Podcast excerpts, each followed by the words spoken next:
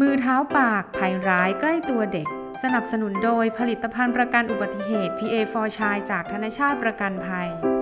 สวัสดีค่ะ รายการรักลูกเด็ก Expert Talk ตอนมือเท้าปากภัยร้ายใกล้ตัวเด็กนะคะ สนับสนุนโดยผลิตภัณฑ์ประกันอุบัติเหตุ PA for ชายจากธนชาติประกันภัยค่ะ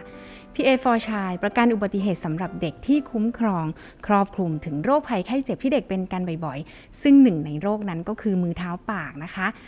สถานการณ์ของโรคมือเท้าปากในปีที่ผ่านมา กรมควบคุมโรครายงานว่ากลุ่มอายุที่พบมากที่สุด3อันดับแรกคือแรกเกิดถึง 4 ปี เป็นถึงร้อยละ 86 รองลงมาคืออายุ 5 ปีแล้วก็ 6 ปีนะคะ เรียกว่าต้องบอกว่าไปโรงเรียนหรือทำกิจกรรมนอกบ้านในรอดยากจริง ๆ ด้วยความที่เป็นโรคติดต่อได้ง่ายมาก เจ้าตัวเล็กก็อาจจะติดมากกว่าหนึ่งครั้ง ซึ่งการพาไปโรงพยาบาลบ่อยครั้งก็กระทบกับค่าใช้จ่ายมากเลยค่ะ ซึ่งผลิตภัณฑ์ประกันอุบัติเหตุ PA for ชายจากธนชาติประกันภัย คุ้มครองค่ารักษาพยาบาลโรคมือเท้าปาก แต่ทางที่ดีก็ป้องกันไว้ก่อนจะเป็นโรคนี้ดีที่สุดนะคะ โรคมือเท้าปากคืออะไรดอยอยู่กับ The Expert ค่ะ รองศาสตราจารย์นายแพทย์พงศักดิ์น้อยพยักษ์สวัสดีคุณหมอค่ะ สวัสดีครับดอยครับครับ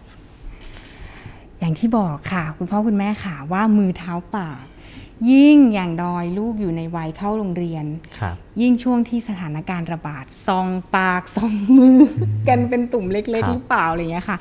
โรคมือเท้าปากคืออะไรคะคุณหมอ ครับโรคมือเท้าปากก็เป็นโรคที่เกิดจากการติดเชื้อไวรัสชนิดหนึ่งนะครับค่ะมันเป็นกลุ่มไวรัสที่เราใช้คำว่า enterovirus นะครับก็จะเป็นไวรัสที่ติดต่อทางระบบทางเดินอาหารนี่แหละนะครับ ซึ่งในกลุ่มเนี้ยก็เชื้อที่พบได้บ่อยก็จะมีเชื้อที่เราเรียกว่าคอกแซกกีไวรัสนะครับหนึ่งตัวละ ตัวที่พบบ่อยอีกตัวก็เป็น enterovirus 71 เพราะฉะนั้นจะเห็นว่ามันมีเชื้อมากกว่าหนึ่งตัวที่ทำให้เกิดอาการแบบนี้เนาะค่ะทำไมพ่อแม่ถึงถามว่าก็ป่วยแล้วทำไมป่วยอีกเป็นมันเป็นอีกแล้วมันเป็นเชื้อกลุ่มเดียวกันค่ะแต่ว่าเป็นเชื้อคนละตัวแต่ทำให้เกิดอาการในแบบเดียวกันครับผมอืครับมอย่างที่คุณหมอบอกว่าสาเหตุมันคือเชื้อโรคอย่างที่คุณหมอใช่บอกค่ะใช่ครับอาการมันเป็นยังไงบ้างคะคุณหมอครับ อาการก็มาตามชื่อมันเลยอะมันก็จะมีผื่นที่มือที่เท้า แล้วก็ปากก็จะเป็นแผลเห็นไหมครับค่ะนอกจากอาการทั่ว ๆ ไปของการติดเชื้อไวรัสก็อย่างเช่น มีไข้อืมมีน้ำมูกมีไอนั่นเป็นเรื่องปกติเลยเนาะค่ะไวรัสมันมักจะมีอาการแบบนี้ครับค่ะเด็กกับไวรัสเนี่ยเป็น เป็นของคู่กันเลยเนาะแล้วด้วยความที่ไวรัสที่ทำให้เกิดอาการเจ็บป่วยของเด็กอะมีหลายชนิดมากอืมนับไม่ถ้วนเลยอะครับดังนั้นอาการพื้นฐานก็จะเช่น มักจะมีอาการไข้เจ็บคอมีน้ำมูกเนี่ยเป็นเรื่องปกติ แต่มือเท้าปากเนี่ยมีลักษณะเฉพาะคือมือเท้าจะมีผื่นขึ้น แล้วปากก็จะมีแผลแผลจะเยอะมาก อันนี้ก็เป็นอาการที่เราเห็นชัดเจนครับค่ะ มันเป็นโรคติดต่อไหมคะคุณหมออย่างที่บอกว่าใช่ไปโรงเรียนเนี่ยรอดยากไหมเป็นโรคติดต่อเป็นโรคติดต่อค่ะครับผมติดต่อก็ติดต่อถ้าเกิดว่าไวรัสทั่วๆไปนะครับก็ ทางเดินหายใจเนี่ยก็ติดต่อการหายใจไอจามลดกันนะครับทีนี้มือเท้าปากเนี่ยมันเป็น enterovirus ค่ะ enterovirus ก็จะมีการติดต่อผ่านทางระบบทางเดินอาหารร่วมด้วย อย่างเช่นอืมติดต่อผ่านทางแบบการปนเปื้อนผ่านอุจจาระปัสสาวะน้ำขั้นหลังสารขั้นหลังทั้งหลายนะครับค่ะแล้วก็เด็กๆก็ไปหยิบจับแล้วก็เอามาเข้าปากอะไรอย่างเงี้ยครับ ก็ทำให้มีโอกาสติดต่อได้ครับอืมปัจจัยเสี่ยงเป็นโรคมือเท้าปาก ก็ความแข็งแรงของตัวเด็กเองอืมอย่างเช่นเด็กที่มีภูมิคุ้มกันของค่ะร่างกายที่ต่ำลงนะครับค่ะในช่วงที่เขาแบบว่าอาจจะอ่อนแออืมนะครับ อย่างช่วงนี้แบบเอออาจจะแบบมีความกังวลนะครับ มีกินอาหารไม่ค่อยได้อืมน้ำหนักตัวลดลงค่ะร่างกายก็อาจจะอ่อนแอลง ก็มีโอกาสค่ะที่จะติดเชื้อได้ง่ายค่ะหรือเด็กกลุ่มที่เป็นโรคเรื้อรังอืม นะครับ พวกนี้ภูมิคุ้มกันก็จะไม่ค่อยดีอืมก็จะมีโอกาสติดได้ง่ายกว่าเด็กทั่ว ๆ ไปครับอืมค่ะ แล้วสังเกตอาการได้ยังไงคะคุณหมอครับมันจะมีวิธีการดูไหมว่าเป็นตุ่มอิสุกอิสัยหรือว่าลูกเป็นมือเท้าปากอะค่ะก็ถ้าเป็นมือเท้าปากมันก็จะมีทั้งที่มือและที่เท้า ดูง่ายๆเลยอ๋อจะเป็นตุ่มทั้งที่มือที่เท้าเนาะค่ะแล้วที่ค่ะปากมันจะมีด้วยมีแล้แผวลด้วยแต่มันจะไม่มีส่วนอื่นเลยใช่ไหมคะคุณหมอก็ส่วนอื่นก็จะน้อยอะครับอ๋อมันคือตามชื่อโรคอะชื่อโรคมันก็จะบอกมือเท้าโอเคปากถ้ามือมีเท้ามีปากมีกะใช่ใช่เลยง่ายเลยอืมใช่ไหมครับ แต่ถ้าแบบมีแค่มือที่เท้าที่ปากไม่ค่อยมี อาจจะรอสักพักหนึ่งอาจจะวันสองวันแล้วมาอย่างเงี้ยครับอืมเพราะถ้าเกิดยังไม่มีก็อาจจะไม่ชัดค่ะนะครับเพราะว่าจริงๆแล้วตัวโรคเนี่ยมันก็มีความรุนแรงที่แตกต่างกันหมายความว่าเอ่อถ้ารุนแรงน้อยก็ค่ะอาจจะมีอาการไม่ครบนะครับอ๋อแต่ถ้ามีอาการทั่วๆไปจะต้องครบตามนี้ค่ะเลยชื่อมันจะบอกเลยมือเท้าปากค่ะครับผมอาการโรคมือเท้าปาก ส่วนมากการติดเชื้อไวรัสอะครับระยะแรกจะแยกไม่ค่อยออกอะครับอืมอาการที่เฉพาะเจาะจงมันจะค่อย ๆตามมาค่ะเอ่อหลายโรคเลยนะ อย่างเช่นอีสุกอีใสเนี่ยแรกๆมันก็จะเป็นไข้เหมือนไข้หวัดเนี่ยแล้วค่ะมันถึงจะเห็นผื่นตามมามือเท้าปากก็เป็นเหมือนกัน ตอนแรกค่ะคุณพ่อแม่อาจจะเห็นว่ามีไข้มีอ้ามูกมีไอเจ็บคออะไรเหมือนทั่วๆไปนะครับค่ะอีกวันสองวันอาจจะมีแผลที่มือมีตุ่มที่มือที่เท้าแล้วก็มีแผลในปากอืมก็ไม่ได้หมายความว่าไปตรวจกับหมอคุณหมอครั้งแรกคุณหมอเป็นติดเชื้อไวรัสแล้วต่อมาก็มือเท้าปากเอ้ยคุณหมอวินิจฉัยผิดอ๋อออาการมันยังไม่เห็นไงครับค่ะเพราะมันจะต้องวินิจฉัยจากอาการค่ะครับผมครับอ๋อก็ต้องดูพาถ้าสงสัยว่าลูกเริ่มมีไข้หรืออะไรก็พาไปพบคุณหมอก่อนในเบื้องต้นใช่ครับได้ใช่ไหมคะส่วนมากแล้วเวลาที่เด็กเป็นไข้อะครับน้องดอยก็มักจะเป็นติดเชื้อไวรัสนี่แหละเป็นบ่อยอืมนะครับทีนี้แต่ว่าอาการที่เฉพาะเจาะจงอาจจะต้องรอสักพักหนึ่งอย่างเช่น วัน 2 วัน 3 วันขึ้นอยู่กับระยะของโรคของค่ะเขาอืมแล้วก็ขึ้นอยู่กับความรุนแรงของโรคค่ะขึ้นอยู่กับ ภูมิคุ้มกันของเด็กๆ ว่าจะต่อต้านกับโรคนั้นได้นานขนาดไหนมันอืมความเร็วช้าอาจจะแตกต่างกันบ้าง แต่ค่ะว่าก็มักจะเริ่มต้นด้วยอาการของการติดเชื้อไวรัสทั่วๆไปนี่แหละครับค่ะแล้วความรุนแรงของมือเท้าปากมีไหมคะคุณหมอครับก็ความรุนแรงก็คือเป็นมากเป็นน้อยเราจะเห็นเลยนะครับอืมว่า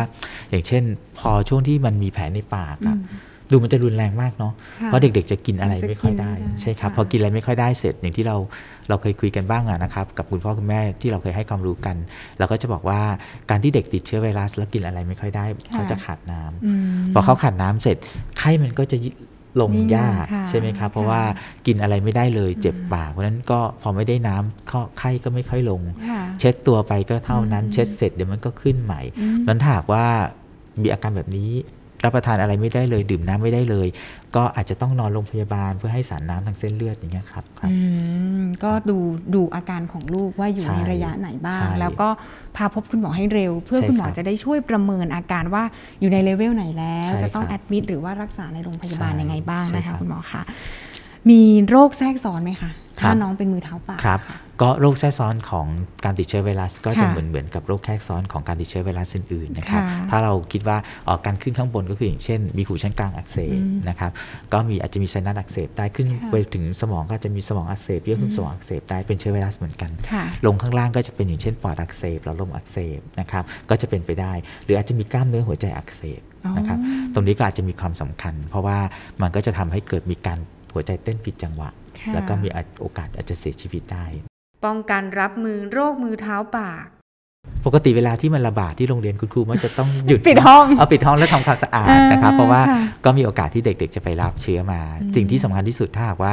ลูกๆเราแล้วเราสอนให้ลูกๆ เราดูแลเรื่องสุขอนามัยพื้นฐานให้ดีนะครับค่ะเอ่อถ้าเด็กโตก็ง่ายหน่อยหนึ่งเขาอืมดูแลตัวเองได้ ถ้าเด็กเล็กอาจจะต้องช่วยเขานิดนึงอย่างเช่นค่ะเวลาจะหยิบอาหารหยิบอะไรเข้าปากต้องล้างมือล้างไม้ให้สะอาดอืมเห็นไหมครับ ซึ่งปัจจุบันนี้ก็สะดวกมากเรามีค่ะแอลกอฮอล์เนาะอะแอลกอฮอล์พ่นมือฉีด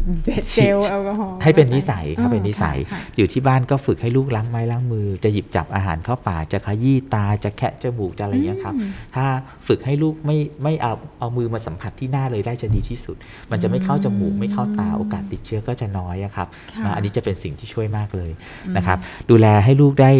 กินอาหารให้ถูกต้องค่ะเพื่อที่จะให้มีภูมิคุ้มกันต่อต่อโรคต่างอืมๆนะครับให้ลูกได้พักผ่อนนอนหลับให้เพียงพอ ออกกำลังกายอย่างสม่ำเสมอให้ร่างกายแข็งแรงค่ะอันนี้เป็นสิ่งที่สำคัญมากอืมก็เป็นค่ะการดูแลสุขวิทยาพื้นฐานค่ะครับผมอืมมีเพื่อนนะคะคุณหมอคะเขาก็มีลูกอยู่ในวัยกำลังเรียนอนุบาลครับแล้วเป็นช่วงที่มือเท้าปากระบาดครับเป็นรอบแรกแล้วเป็นรอบสองเป็นรอบสามแบบนี้ครับมันมีโอกาสเกิดขึ้นเป็นซ้ำๆบ่อยๆได้ครับใช่ไหมคะก็อย่างที่ผมได้เรียนให้ทราบในตอนแรกที่เราค่ะคุยกันนะอืมว่าตัวของมือเท้าปากเนี่ยก็เกิดจากกลุ่มของ enterovirus ค่ะนะครับซึ่งใน enterovirus ก็จะมีเชื้อหลายชนิดแหละ ตัวที่เจอบ่อยๆก็เป็นชื่อคอกแซกกีเที่ยวนี้อาจจะติดคอกแซกกีไปอ่าอืมอีกตัวหนึ่งที่เจอบ่อยก็ enterovirus 71 ตัวใหม่มาตัวใหม่มาอีก แล้วพอตัวนี้หายก็ไปติดตัวใหม่อีกนะครับอืมแล้วถ้าหากว่าเราดูแลเด็ก ๆ ให้ร่างกายแข็งแรงค่ะภูมิคุ้มกันร่างกายดีเสมอค่ะโอกาสที่ไปรับเชื้อมาแล้วจะป้องกันตัวเองได้ก็จะมีมากครับ อืมครับค่ะ คุณหมอมีอะไรจะอยากจะฝากในเรื่องของมือเท้าปาก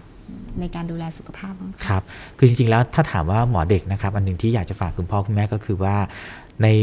เวลาที่ลูกเราป่วยอะอันนี้เป็นความสำคัญมากเลยว่าเราจะดูแลอย่างไรที่จะไม่ให้ลูกเรามีโอกาสเอาเชื้อไปฝากเพื่อนอืมๆนะครับ เวลาที่เจ็บป่วยแล้วไม่รู้จะเป็นอะไรแน่อย่างเงี้ยครับ ถ้าหากว่าอยู่ดูแลแยกลูกออกไปจากโรงเรียนได้ แยกลูกจากเพื่อนได้ ก็โอกาสที่จะเกิดการแพร่ระบาดก็ลดลงนะครับ หรือว่าเราก็ฝึกให้ลูกเราสามารถจะป้องกันควบคุมเชื้อโรคให้อยู่ในตัวเอง อย่างเช่นใส่หน้ากากอนามัยอันนี้จะช่วยมากเลยเนาะค่ะถ้าเมื่อไหร่ก็ตามที่เราสามารถจะควบคุมความเจ็บป่วยจากคนที่ป่วยได้อืมคนที่ไม่ป่วยก็จะสบายขึ้นอืมโอกาสที่จะรับเชื้อก็น้อยลงเนาะค่ะและถ้าหากว่าเราช่วยกันดูแลตรงนี้ เวลาลูกเราป่วยเราก็ดูแลลูกเราไม่ให้เอาเชื้อไปแพร่คนอื่น อันนี้ช่วยได้มากเลย เพราะว่าคนที่ไม่ป่วยเนี่ยมีเยอะกว่าคนป่วยเนาะการดูแลคนไม่ป่วยมันค่ะดูแลยากกว่าการดูแลคนป่วยหนึ่งคนนะครับอืมอันนี้ก็ฝากค่ะคุณพ่อคุณแม่ ส่วนในเด็ก ๆ เองนะครับในเด็กทั่ว ๆ ไปที่ยังไม่ป่วย การสอนให้ลูกได้ดูแลสุขอนามัยของตัวเอง อย่างถูกต้องและเหมาะสมอันนี้สำคัญ นะครับมันก็จะป้องกันทั้งความเจ็บป่วยเมื่อตอนที่เขายังเล็กนะครับจนเมื่อเขาโตขึ้นถ้ามันเป็นนิสัยโอกาสที่เขาจะสุขภาพแข็งแรงอืมเจ็บป่วยน้อยลงมันก็ลดลงครับผมอืมค่ะก็อย่างที่บอกว่ามือเท้าปากคุณพ่อคุณแม่หลายท่านอาจจะมองว่าอ๋อเป็นแค่ตุ่มเดี๋ยวก็หายแต่ครับอย่างที่ดอยเล่าไปอะค่ะว่า เป็นแล้วเป็นอีกเป็นซ้ำได้ เพราะมันครับมีเชื้อไวรัสได้เยอะมากใช่ลูกอาจจะไปติดครบทุกสายพันธุ์ใช่แล้วจริง ๆ ตัวพื้นฐานสุขภาพของลูกถ้า ถ้าลูกเป็นป่วยบ่อยใช่คหรัรืบอได้รับเชื้อโรคที่มันเป็นไวรัสบ่อยๆอะค่ะก็อาจจะทำให้เขากลายเป็นเด็กที่ไม่อยากเรียนรู้ครับไม่ไม่สนุกในการที่จะเรียนรู้ครับอยากให้คุณหมอพูดถึงว่าไวรัสต่างๆ ที่มันจะกระทบกับพัฒนาการของลูกยังไงบ้าง ถ้าน้องป่วยเป็นโรคที่แบบโรคที่เป็นบ่อยๆอย่างเงี้ยครัค่ะบคุณหมอ คือการเจ็บป่วยของเด็ก ๆ ทุกครั้งนะครับมันจะมีผลต่อในเรื่องของพัฒนาการของเด็ก ๆ แน่นอนนะครับ ขึ้นอยู่กับว่ามันรุนแรงมากน้อยขนาดไหน ซึ่งความรุนแรงเนี่ยเด็กคน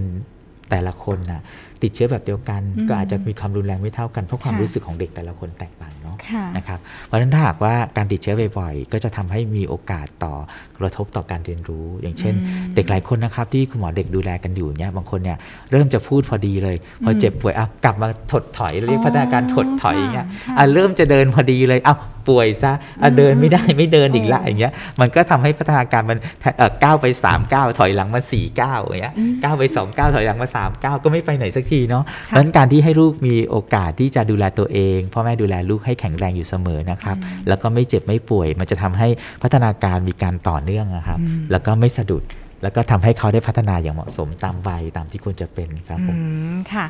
ค่ะวันนี้ก็ได้รับความรู้ในเรื่องของมือเท้าปากกันไปแล้วนะคะ หากคุณพ่อคุณแม่รู้สึกว่าเอ้ยมือเท้าปาก ลูกไม่เป็นหรือเปล่าจริง ๆ ไม่เลยค่ะ เด็กทุกคนสามารถเป็นมือเท้าปากได้ คุณหมอให้วิธีการสังเกตไปแล้วว่าใช่อีสุกอีใสหรือมือเท้าปากหรือเปล่านะคะครับก็เรียกว่าได้ข้อมูลครบถ้วนทั้งการดูแลโรค แล้วก็การดูแลสุขภาพองค์รวมครับในการรับมือกับไวรัสต่างๆนะคะ ก็ต้องขอขอบคุณคุณหมอมากค่ะที่มาร่วมให้ความรู้ค่ะ ครับ สวัสดีครับ ค่ะ ต้องขอบคุณ PA for Child ที่สนับสนุนความรู้เรื่องของโรคมือเท้าปาก พร้อมวิธีการรับมือเพื่อความสบายใจนะคะ หากคุณพ่อคุณแม่กำลังวางแผนทางการเงิน เพื่อดูแลค่ารักษาเกี่ยวกับโรคมือเท้าปากให้กับลูก ประกันอุบัติเหตุ PA for Child จากธนาชาติประกันภัยเป็นคำตอบค่ะ เพราะเป็นประกันอุบัติเหตุที่เหมาะสำหรับเด็ก ที่มีอายุตั้งแต่ 1-20 ปี ซึ่งเป็นช่วงวัยซนที่กำลังเรียนรู้โรคภายนอกนะคะ โดยคุ้มครองทั้งอุบัติเหตุและโรคมือเท้าปาก รวมถึงโรคที่เด็กเป็นบ่อย ทั้งไข้หวัดใหญ่ RSV แล้วก็ไข้เลือดออกนะคะเรียกว่าทั้ง 4 โรคนี้เนี่ยหากคุณพ่อคุณแม่ต้องนอนโรงพยาบาลก็ต้องเสียค่าใช้จ่ายเป็นอย่างมากค่ะ แล้วความคุ้มครองนี้นะคะ คุณพ่อคุณแม่ก็สามารถเลือกซื้อได้ค่ะ ช่วยดูแลค่าใช้จ่ายให้ทั้งหมดไม่ว่าจะเป็นการนอนในโรงพยาบาล หรือว่ารักษาแบบผู้ป่วยนอก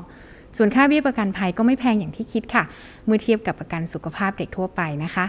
หายห่วงได้เลยในสภาวะเศรษฐกิจแบบนี้ค่ะ เชื่อว่าตอบโจทย์หลายบ้านกันเลยค่ะ หากสนใจสามารถดูรายละเอียดเพิ่มเติมได้ที่เว็บไซต์ ttbbank.com หรือสอบถามผลิตภัณฑ์ได้ที่ TTB ทุกสาขานะคะ ติดตามรักลูกพอดแคสต์ได้ที่ Apple Podcast Spotify และ YouTube Channel รักลูกขับอย่าลืมกด subscribe กระดิ่ง เพื่อไม่ให้พลาดคอนเทนต์ดี ๆ จากเรา แล้วพบกันนะคะ